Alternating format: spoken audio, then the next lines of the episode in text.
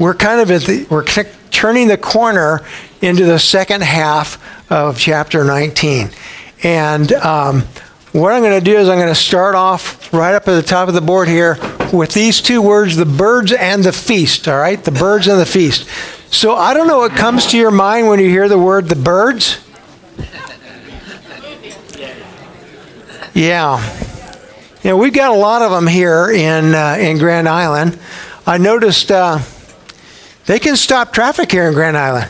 I mean, you're you're on 281, and here comes mother duck or goose, and there, there you just you just stop. I'll tell you what first came to my mind when I hear the birds. How many of you remember Alfred Hitchcock's The Birds?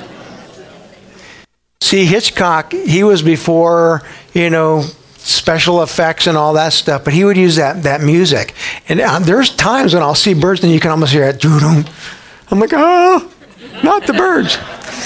well, in this case that is actually what's happening. We're going to compare two things. Just take a look at verse 17. It says, Then I saw this angel standing in the sun. All right, so we're kind of coming out of this, this movement where John has, has seen the white horse of God and his armies coming against our enemies. And now we're ready for the destruction, the downfall of our enemies. So he, he looks up and he sees this angel that is reflecting the glory of God, thus, the imagery of the angel being in the sun. And with a loud voice, he called out to all the birds that fly directly overhead um, Come and gather for the great supper of God. Interesting, um, interesting little fast fact. If you take up the Guinness World Book of Records and you look at the bird that flies higher than any other bird, you'll find that it's not the eagle, but the vulture. It's the vulture can soar with great heights and looks down upon its prey. And that's kind of what I want you to, to picture in your mind because this calling together the birds is for a great supper. And this is one of the grossest, yuckiest feasts in all of the Bible. And there's, there's a reason for it, there's a comparative going on. Um, I started reading this and I was thinking back. Have you ever been to like a dinner where you sit down and you, you're served? And you kind of wonder what you should do with what's been served to you. Have you ever been to one of those dinners? Okay. I always think about my sister when when they were serving across the seas. Um, they uh, they had to my my brother-in-law, my my colonel brother-in-law, they had to do these dignitary dinners, and so uh, they got invited to this home, and uh, it was Asian, so you didn't sit on a seat you sat down on the ground and the table was just, you know, ground level. And so my sister sits down and they put a plate in front of her. and the first thing that they got was uh, these little miniature squids that were still moving on the plate. Now, me, I'm thinking, hey, that's what tables are for. You just throw that baby. and she's like, no, there's no, because the table is on the ground. I'm like, oh, what did you do? She says, well, fortunately, they had this little cup in front of me, and I tasted it. Sake. Really strong sake. So she would be. Squid goes down. That's what you need, right? I still remember and you'll remember this. We went to a wedding feast one time, and you know it was uh, it was from a Af- African country. So we sat down, and uh, they put the plate in front of us, and they come and they scooped out fish heads with the eyes looking at you. And I remember thinking to myself, mm oh boy, I felt like Jed, Jed, Jed Clampett. What's for, what's for dinner tonight? You know, possum. Oh yeah, possum and fish heads. Bring it on, right? Well, this is a gross feast in the Bible, and there's a reason for it, is, you're making a comparison. Every single time we go to the Lord's Supper, what are we really celebrating? The supper to come, right? And uh, ever since this song was written, it just, I just love to sing you know, this is the feast, right, of victory for our Lord. Well, this supper is another victory feast, but it's a different kind because you're seeing in it the complete destruction of our enemies. Martin Luther said, when you look at life, you have three great enemies. Your three greatest enemies are the devil. We're like, yep, we understand that. Your own flesh. And sometimes we'll say it this way I am my own worst enemy. Who creates my downfall? Me. I do it to myself. So the devil, the flesh, and cosmos, the world. These are your three great enemies. And, and so at the end of the revelation, what you're seeing is you're seeing the victory march of God on the white horses. The, the angel army has come, and now with a sword that proceeds from his mouth, with just a word, he takes down the enemies. And so we hear the angel say, Come and eat. Come and eat, birds. It's time because the, the enemies are going to be destroyed. And so you get this language, and it kind of turns your stomach, but, but just, just look at it. It says, Come gather for the great supper of God, to eat the flesh of kings, the flesh of captains, the flesh of mighty men, the flesh of horses and riders, and the flesh of all men, both free and slave, both small and great. And you almost have this succession here pointing to those who are in power, right? The kings. We're the kings. We, we rule over our, our kingdoms. God says, No, I'm the king. Then you have uh, those who have, have been underneath the kings, the flesh of captains. Remember, a king was only as strong as what? His army. And so um, here's your army of demons that are going to, to, to fall and the birds come to eat, all the way down to the free and the slave, both small and great. In other words, the picture that he's giving you is, is, is holistic. The point of it is the enemy's collapse is complete. There's not one aspect of our enemy that's left to stand against us in eternity. Interesting, interesting some, some of the uh, transition here in verse 19.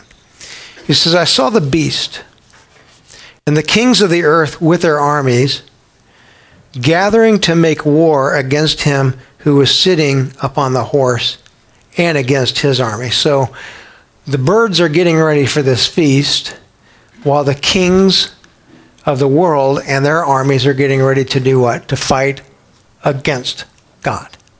All right? We've, we've seen before this word, right? Armageddon kind of pointing us to the Mount Har Megiddo, the Mount of Megiddo. Har is Mount of Megiddo. Okay, it's a real place. You can visit in visit it in Israel. It's a place where biblically a number of famous wars took place. And it's, it's a symbol in the book of Revelation for that place where men gather against God. What I would suggest to you is, as you look at this, is that there, there is, in the end, this final push or effort to come against God. The more God seeks to try to change people's hearts, actually, the harder the hearts become, the more men push back against God. And what I'd suggest to you is that throughout the entire book of Revelation, which covers the New Testament period that we're in and the period or the last half a time to come, this, this war has been going on. It's going on right now, right? Uh, we saw it introduced to us in a very clear way in the 12th chapter of Revelation, where the dragon is present. Remember? Can't kill the baby. And so the, he says, Then I will go after the baby's babies, you, those who are birthed into faith. So we know this war is going on. And what's happening is it's, it's, a, it's a war. Okay? We don't hear about that war in the newspaper. We don't see any people on television. I turn on CNN. I'm waiting for them to finally say, this is about a spiritual battle that's going on against the forces of God. I hear none of that, but I turn to the Bible and it's very clear there's a battle going on for souls as, as what? The enemy pushes back against um, the Word of God and the way of God, um, which is what I think makes verse verse 20 and interesting. Kind of think about this. Verse 19 says, Here's you have the beast and the kings of the earth and their armies. We're going to make war against the armies of God. Okay? Now, part of that war is happening at a spiritual level. Demons are what? Fallen angels. Okay? So we have fallen angels that are at work in our lives today, demonically. But we also have the, the angel armies of God. Okay, we call them the Sabaoth armies. And they are what? In battle for us. There's a battle that goes on at a spiritual level that causes Paul to always say to us, don't ever take your eyes off of this fact that you are in a spiritual battle, that there is a enemy who seeks to separate you from the way of Jesus Christ. Part, part, of, part of it you can actually see, right? You see in the way that people carry out their pushback against the way of God. Never is God absent. Never is God absent. And in the end, notice what he does. Verse 20. And the beast was captured, and with it the false prophet, who in its presence had done the signs by which he deceived those who had received the mark of the beast and those who worshipped its, its image or its brand, if you will. Kind of walk back through that with me. You have the beast, you have the false prophet. Okay, remember these two? They're distinct from one another. One represents, if you will, more dynamically the economic world, if you will, uh, the political, economic world that we watch going on around us, the beast. The other is the false prophet or the second beast, which is what? False religion. Which actually does what? False religion tries to cause people to say what, what the political system is doing and what's happening economically, it's okay for us. It's good. It's not bad. You, you can join in with this. Okay. Simplest example I can give of it, and then I'm going to come back to, to, to one other is uh, when the church is saying to us as Christians, don't worry about this law that just got passed on marriage. It's okay for us. Uh, we should actually celebrate it. We should give thanks because finally we're living as what as Christians should live. We're not being judgmental. We're, we're being we're being right-minded towards you know people who love each other and who want to get married. Okay. Um, last night I was getting ready to, to kind of crash out, and we had this um, night, nightline, nightline came on. And they kind of reviewed this story. Uh, some of you remember where this this teacher in a school had an affair with a 14 year old student, a 12 year old student. And um, of course, they, they put the teacher in jail, and then the teacher waited and, until they got out of jail and they, they actually got married. And I think, they, I think they had kids when he was 14, right? Two kids. So I'm watching this and I'm thinking, you know, here's this lady and she's on a, what do they call it, a predator list, right? And I'm thinking to myself, no, wait a minute. Um, why, why would a culture say that's really bad but these two people here that are same sex, it's, so, it's good for them to be able to be married. This is bad, this is good. What makes it bad and what makes it good? Because the decision to change the definition of marriage and the laws underneath marriage really rested upon a simple argument. And the argument was what? That our understanding of marriage is culturally conditioned and not really relevant for our times. So, what's to say that that's bad? See what I mean? Why would you say that this teacher marrying this student is a bad thing? Isn't that kind of old fashioned and irrelevant? And to be honest with you, when you're in Rome, as this is being written, you would, if you walked down the street, you would visibly see pedophilia going on all around you. And the Romans, the Romans said, not bad. It's okay.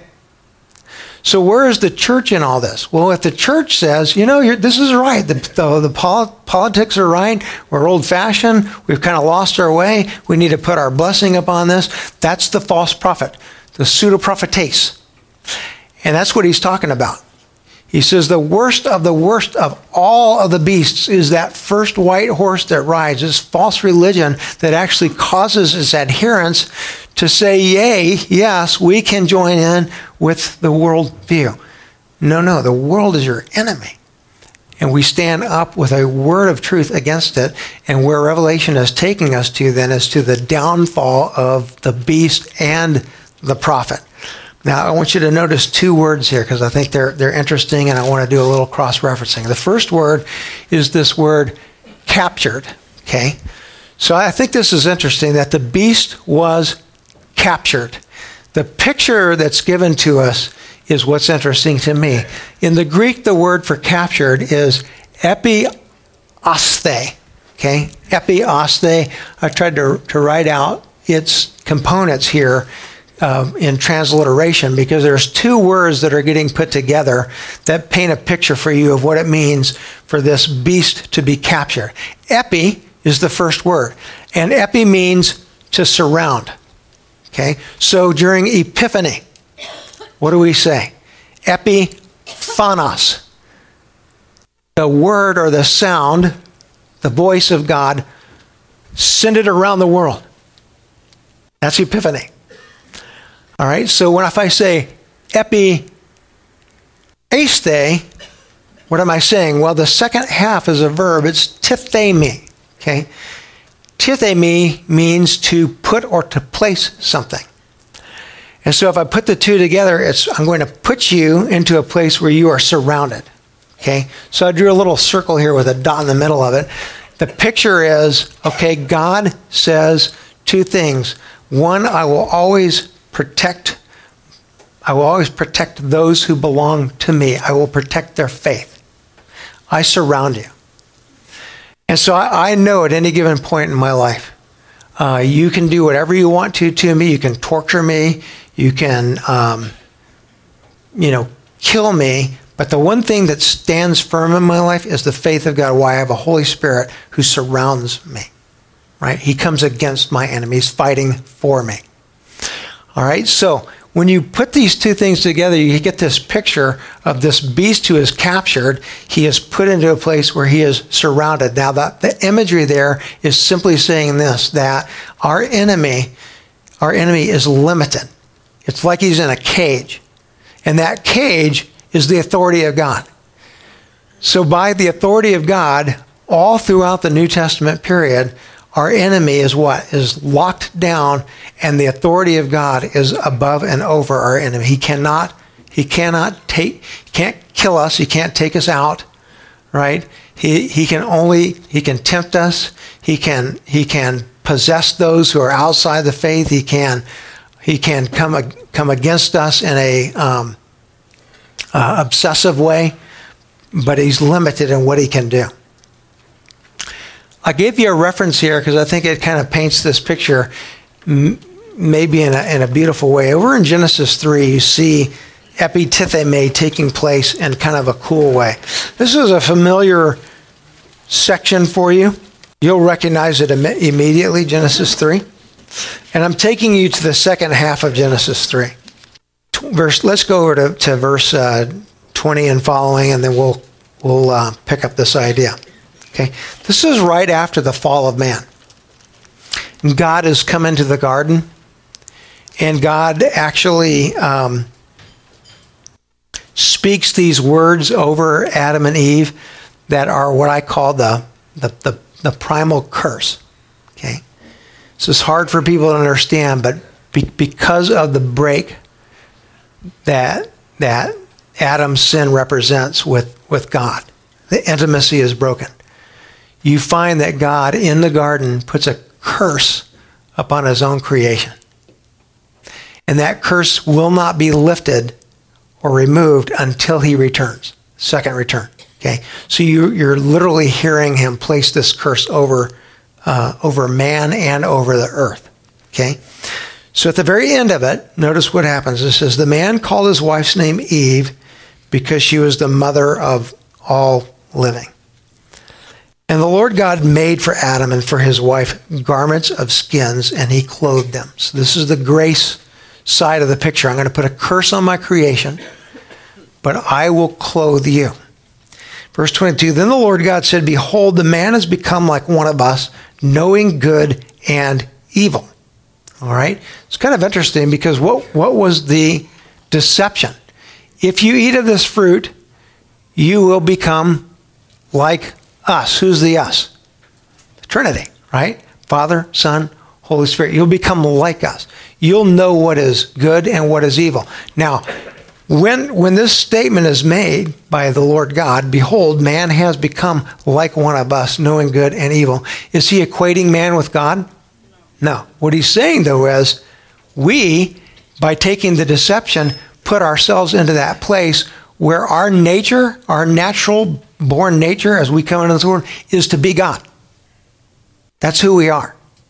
It's why Luther says one of the great battles is a battle with your flesh, because your flesh always seeks to be God. So when the Lord God speaks this, it's really interesting to me. Who's he speaking to? He's speaking to himself. This is, this is Trinitarian speech. Behold, he says, look, look what's happened. The man's become like one of us, knowing good and evil. Now, does he know good and evil? Nope. Because he's under deception. Does he think he knows good and evil? Yep. All right, so what should we do? This is grace, one more time. Now, he says, lest he reach out his hand and take also of the tree of life and eat and live forever. When we get to the very end of Revelation, we're going to see this tree of life again. Okay? And remember in the garden, two trees tree of life, tree of the knowledge of good and evil. Tree of life, eat of this fruit, live forever. Tree of the knowledge of good and evil, do not eat of this tree.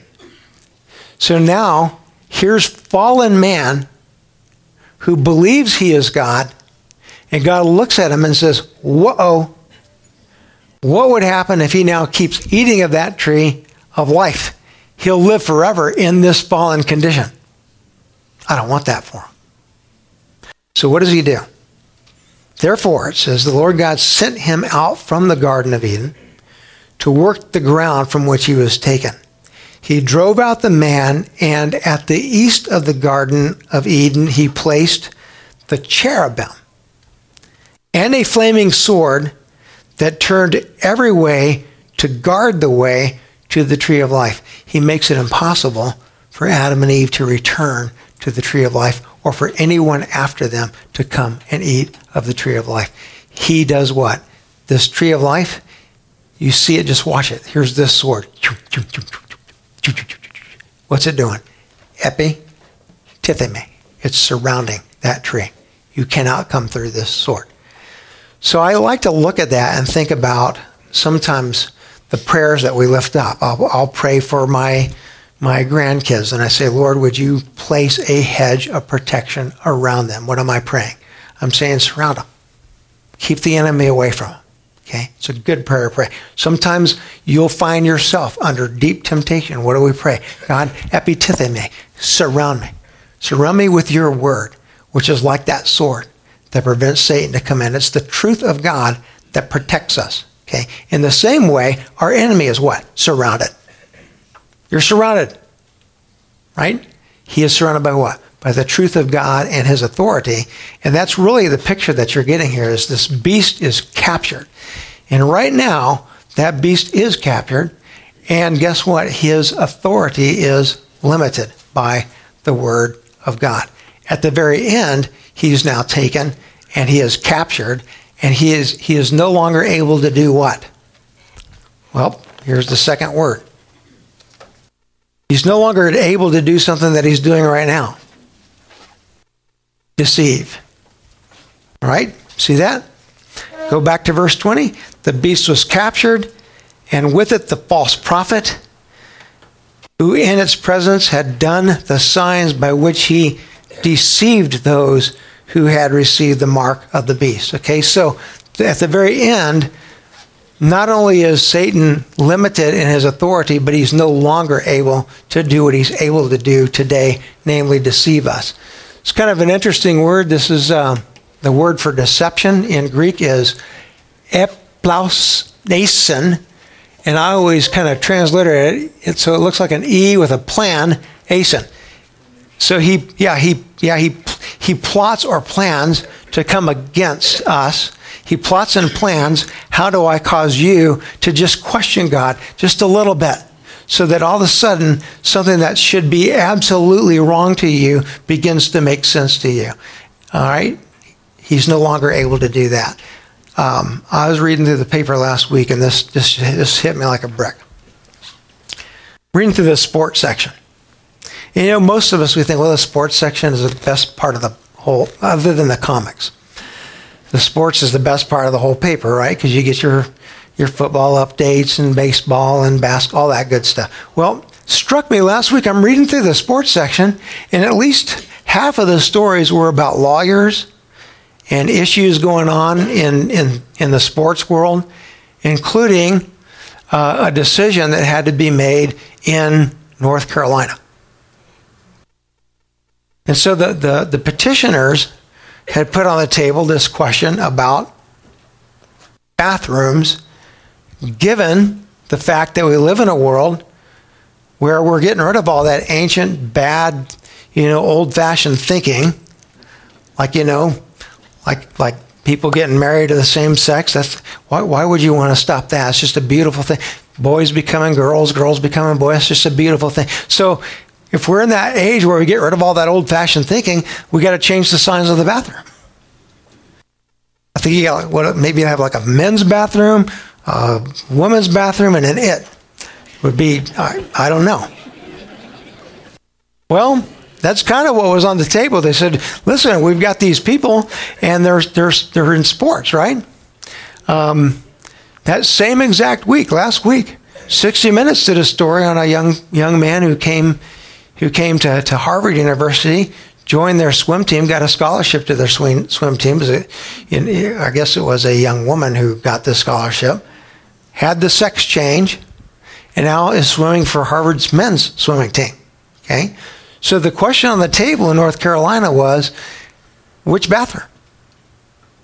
I'm transgender. I used to be a guy. Now I'm a girl, so I can go to the girls' bathroom, right?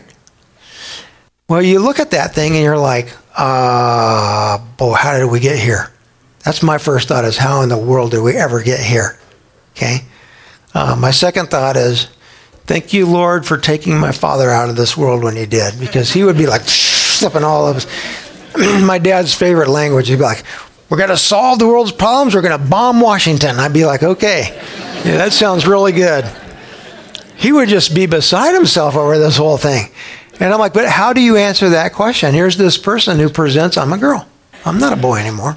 So I should go to the girls' bath. Well, in North Carolina, they said, nah, here's where we're going to go by your birth certificate. So I guess we got to carry our birth certificates into the bathrooms now. We're like, here's mine. You got yours? I'm not coming in there until you show me your birth certificate. What in the world? How did we get here? That's, that's their decision. You, got you get your birth certificate, whatever you were when you came into the world. If they called you a boy and you were a girl, but they called you a boy, you go to the boys' bathroom. Right? You may look like a girl now, you just go in there. This is messed up stuff. This is totally messed up. And yet, what does our world say? Very next day, we got this singing artist, you know, Bruce Springsteen. I'm going to revolt against that state for putting that bad, evil moniker on these people, they should let them go to the bathroom that they are now, right? And I think to myself, what in the world has happened? This is called what? Deception, that we're able to actually make something horrible and an abomination look right and good. And guess what? There will be millions of churches in America that stand up and go, Good for you, Bruce Springsteen we need to come against that evil state and we need to we need to be more respectful of people and caring and loving just as Jesus is caring and loving and let them go to the bathroom that they are now. What? You ever notice these words in Proverbs 14? I'm just going to read just a tiny bit of this because the Proverbs are so fun to read. If you're ever bored and you want something fun to read, just open Proverbs.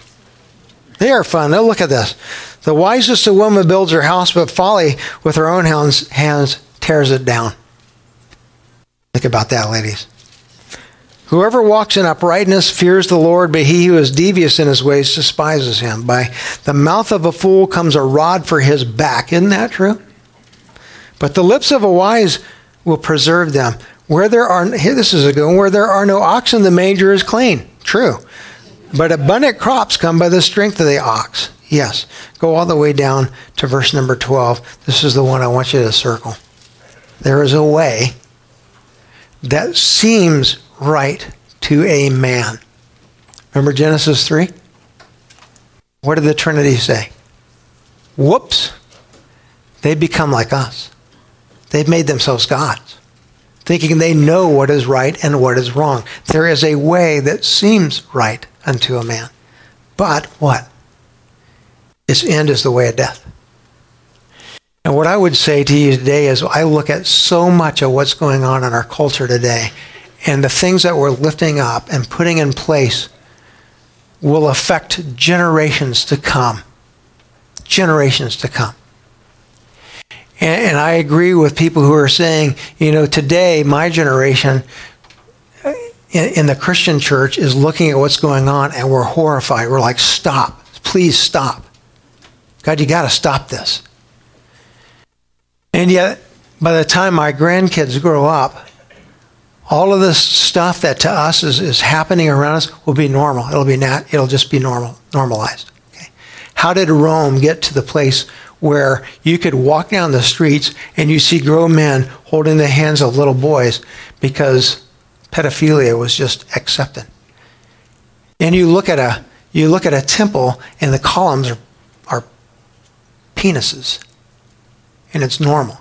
And nobody stops and says, hey, whoa, whoa, whoa, wait a minute here. We're so far away from God, we're in huge trouble. Nobody says that. There's a way that seems right to a man. And I find that it's just little bit, little bit, little bit. That's how the deception works. It's not an all at once thing. It's just a little bit here, and a little bit here, and a little bit here. And then all of a sudden we go, whoa, wait a minute. How in the world do we get to this place that we're in? Deception. There was a plan. Right in the middle of the word, there was a plan. And the devil is so patient, he will work his plan in your life and mine. He sits and his demons watch you and they plan and they go, a little bit here, just a little bit here, just a little bit here. Um, it's, it's the parent who comes to me and says, oh, Pastor, I don't know what happened you know, my, my kiddo, we, I mean, we, we raised up in the church and we're going strong. And then they went to college and it seemed like things were going good and they don't go to church anymore. In fact, they, they really don't even believe in God anymore. Or they really question what God is. How did that happen? Little bit, little bit, little bit. Did it just happen? No. There is a plan in place. And that plan is being carried out by our enemy. And so, what God is doing, does God sit up in heaven and say, oh, well, no. He says, I'm going to bring it all to an end. I will capture the beast, right? And I will capture the false prophet, the pseudo prophetes, and I will bring them to an end. Come on, birds. Come on, birds. It's time for a party. You're going to eat their flesh because I'm going to destroy the enemy of my body. In the meantime, until this day comes, no wonder the scripture is calling us individually and in our homes to be doing what? The only way you fight deception is with what? Truth. If you don't know the truth, you will be deceived. The only way you fight deception is have a plan. That's why I like to ask moms and dads, particularly, I go, what's your plan? How are you carrying out a plan in your family today to make sure that your kids are learning the truth, growing up, so that that battle that's going on in their lives for their souls, there, there's a fight back. So the day I go off to college, I guarantee you when I go off to college, there's all kinds of stuff coming at me. I'm able to say, you know what? There, there was a plan in my life, and there's a plan right now. I'm coming against that. I'm fighting the battle because it is a battle for our souls. I promise you that. So I, that's what I say is, is, is we're getting to see the fact that at the end, boom, our enemy is crushed. But in the meantime, it is so imperative for us to say, no, let's put a plan in place for our lives so that we're fighting back against this enemy that's coming against us. All right, now notice notice the very ending of this. One one last piece that's kind of cool to me. Once the prophet, the false prophet, and the beast are are caught, um, what happens to it? Well, here's what happens to it. Says these two were thrown alive into the lake of fire that burns with sulfur. So the beast and um, the false prophet are thrown into the lake of fire that burns with sulfur. The rest were slain by the sword that came from the mouth of him who was sitting on the horse, and all the birds were gorged with their flesh. Okay? I just wanted for a minute here to come back over here, this lake of fire idea. Um, we've talked about this a little bit, but I wanted to give you one other cross reference that's good because the picture that you have is the, the beast, the false prophet, Satan himself, at the very end, what happens to him? They're confined to hell. Now, again, we're living in a culture today that says, come on, Pastor Luke. That is just old fashioned stuff. You're going to talk about hell? We're living in a culture that constantly asks me the question How can you, some preacher guy, stand up in front of your church and say that God is good and then talk about hell? Why would a good God take his creation, his people, and put them in hell? That makes no sense at all. If he's a loving God, then we don't have a hell. Well, my answer back is I'll tell you what kind of a God puts people and his enemy into a hell that will last forever. I'll tell you about that God. He's a good and loving and just God. He is just. And he's, he told his creation from the very beginning we will either have a relationship intimately with one another through faith or we will be separated for eternity. There's no in between. And so when you look at the scriptures, do they support this? Absolutely and all over the place. Is there a hell? My goodness, yes.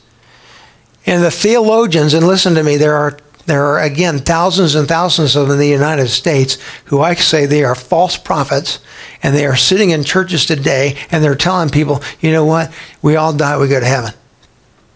You just have to be true and honest to yourself. Don't be a terrorist and blow something up.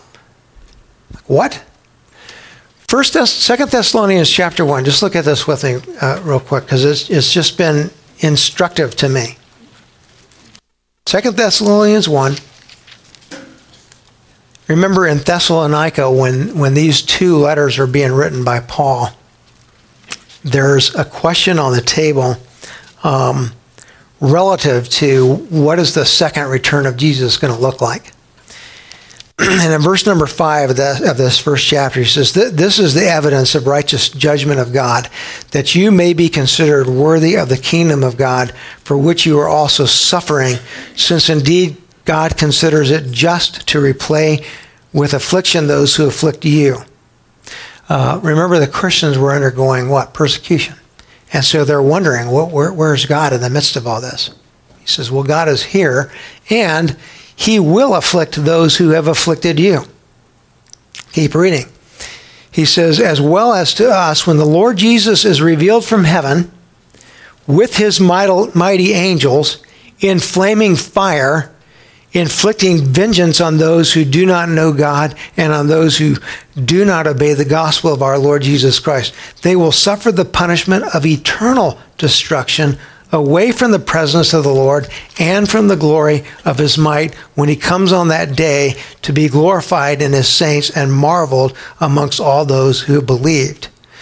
What's he saying? He's saying exactly what Revelation is saying. These two were thrown alive into the lake of fire. What is hell? It is fire, and it does not quench, it does not burn out. And those who are in it are now separated from Jesus Christ for eternity. And our world says, well, that sounds like a mean, cruel God. You and I know it's a just God who is doing exactly what he said he would do. In fact, if you remove hell, you're taking, you're taking the truth of God, what he spoke, his justice, and now you're turning God into someone that you want him to be. Not who he is, someone you want him to be. And by doing that, you've now called into question every single other teaching of the Bible. Either what he said is true or it's not. And when we make ourselves God, oh, look, they've made themselves what? Gods. We know what's right and what's wrong. Then we reduce God to what?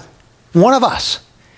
And we take the truth of God and we now selectively choose who I want God to be versus who He is. Who is God? He's a loving, gracious God who wants all men to be saved and to come to a knowledge of Himself. He gives you the, the option, though, to do what? To turn away from Him.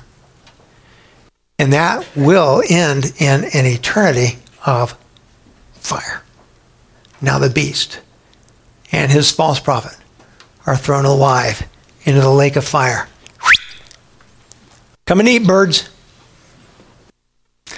Lord Jesus, we